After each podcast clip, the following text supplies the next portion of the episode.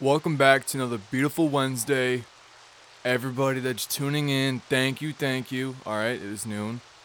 It's the middle of the workday. All right, I hope your week is going by quick. My Monday was slow as shit, and it sucked, and I hated it. But we made it through. All right, we're almost half. Well, we are halfway through the week, and then it's gonna be Sunday, and then it's gonna be another certified banger of an episode. Okay.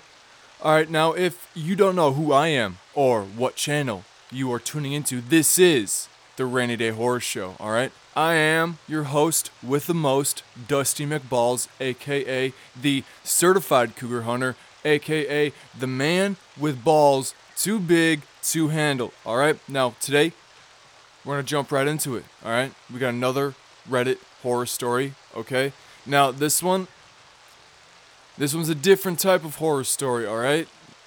This one plays into a little bit of regret, a whole lot of sadness, alright? This one's a little bit tearjerker, okay? Now, this one has to deal with suicide, so if that makes you uncomfortable, go ahead, click off the channel. I got plenty of other episodes for you to listen to, okay? Alright, no hard feelings, no disrespect, alright? I just want to let you know. I just want to throw that out there. So when I start rolling and you go, "What the fuck is this?" and get a little upset, all right? I'm just throwing out a little disclaimer for you, okay? All right. Now, with the, before before we get in, all right? Make sure those Crocs. Make sure, all right? We need those Crocs. We need them bitches in adventure mode, okay? Or comfort mode for today's story because this one's this one's a little sad.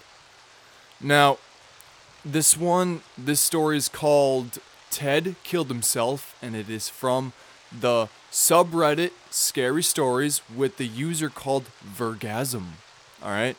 Now, without further ado, let's jump into this week's horror story from Reddit. Alright? So here we go. I always look back and hate myself for being so surprised so surprised at how sincere my shock was as it really began to sink in. I couldn't believe how naive I'd been. After high school, we didn't see much of each other.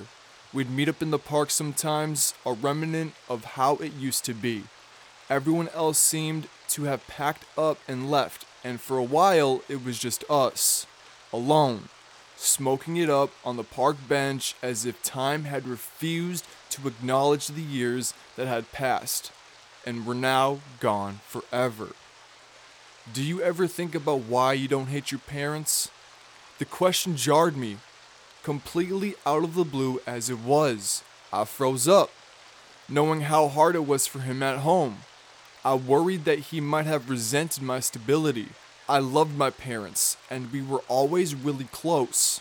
We still are to this day. Ted wasn't so lucky. I remember a couple of times that I went by to see him. I heard screaming and things being thrown during whatever domestic situation was taking place, and I just kept walking. I just didn't bother. Nobody asked to be born. Ted sank a portion of the bottle, swapping it for the joint between my fingers. He didn't speak again for some time. Think about it. We're all here involuntarily. Doesn't matter if you're king shit or an earthworm. We're all just dragged here, whether we like it or not. I was uncomfortable. I couldn't handle dysfunction like that. I was still just a kid. I just reached my 20s, getting ready to move out of the house and into the real world. I didn't know what to say, so Ted continued. You just think about all those new parents out there laughing and fawning over God's beautiful creation. A fucking miracle. He was starting to raise his voice, and it snapped me out of my stoned, frozen state. He seemed to catch himself as well, stifling his clear desire to yell and turning it into a near whisper instead. Meanwhile, that innocent little baby is destined for the same shit world we all grow into. The one we all squirm in. It's all the same, always, for all of us. Me or you, it doesn't matter. Listen, Ted, I began, flustered and too high, only wanting to get away, to leave him there alone. I just remembered. I have to go pick something up for my dad. Yeah, sure, whatever. I handed him the bottle back, having not implied, and he finished it off, dropping it on the grass by the bench. Just think about it, right? It's all a fucking joke. We locked eyes, and I felt my gut wrench, so I looked away. Tomorrow, okay? I could see that he was upset that I was going already, and I really did mean to meet up with him the next day. But I was busy, and I didn't see Ted again for another two months. Same park, same bench, same brand of cheap dark rum, some other ambiguous strain of bud, mine this time. Ted set me up with the first dealer way back. We were 13 and someone's brother had an ounce to sell. We used to spend a lot of time together. For a while, I'd say that he was my best friend, but not for too long. I didn't even really notice that we were drifting apart until I hadn't seen him for over a year. It's good to see you. That same exact look in his eyes. Same as before. Desperate. I felt awful for being just as uncomfortable again as when we last met. I could tell that he really meant it, and I couldn't imagine myself in his place. Ted, I felt my breath catch in my throat. I was never good with confrontation, and that's what it felt like some self righteous intervention. I know that you're hurting. It's. It's going to be okay. I get it. He was taken back and I saw a look consume his face that I've never seen before. Gone in a flash, but so clear nonetheless. Then he took another draw and let the smoke drift out lazily in a shuddering breath. It lingered overhead in the spring breeze before being cast away by the wind to meet a pair of irritated joggers down the path. He looked up with indignation, like he was about to hit me before taking another puff and initiating a pass. I know you mean well, man, I do. He thumbed the bottle lid as I smoked in suspense, regretting even trying in the first place. But you don't get it. You just don't. We sat there wordlessly for a while. Every second seemed to get a little heavier for me. Heavier with guilt, but something else too. A grim acknowledgement. I realized there and then that he was right that I don't know what he's going through. And I knew that I wasn't going to see him again after that. And that anything else I might have said would have been hollow, and we both knew it. I was going to college.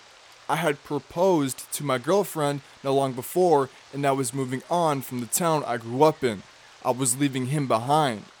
When Ted spoke again, it crushed me, made me feel sick, because I knew he was right but what was worse was that I just didn't give enough of a shit to help him. I think he knew that too. You don't get it. I couldn't look away from his face, empty, enraged, as if he was talking to me from deep down inside of himself while his mind wandered elsewhere. I hated myself for how much I ignored him, how much it did hurt him. So suddenly, and very unthinkingly, I took his hand. I didn't even think about it, I just did. I held his hand, and he looked at me with disgust at first, but then his eyes softened. They began to well up. The bottle fell to the concrete below and bounced as its vicious contents spilled out onto the walkway, and Ted grabbed me and pulled me in close. He wept all over my hoodie for a minute or two, and it was as if we were the only people there. Nobody even batted an eye, really. I didn't know how to feel. Embarrassed at the time, and Ted pulled away when he noticed it in my face. Um, I'm sorry. No, no, it's alright. It's okay to cry sometimes, I get it. I mean, no, shit, I don't get it. You know what I mean. It's just, I don't know. It's okay. That's what I mean. I'm here for you, man. Ted looked up at me with his swollen eyes red like he'd been crying for hours, not just a moment. And I still don't know what he was saying with that look he was giving me. That's the thing, man. He stood up back to me as he looked over the park, fountain down the hill, children playing on the swings, little boats on the lake. It's never going to be okay. Then he walked away, and that was it. I didn't even go after him just sat alone, until the dwindling joint burned my fingers. I never came back to that park again. I heard about it the next day. Ted used a belt and a beam, and that was that. I didn't think about it at first. I couldn't. Not until much later. Now he crosses my mind pretty much every day. When I think about it, what could I have done differently? If any of it would have even mattered at all.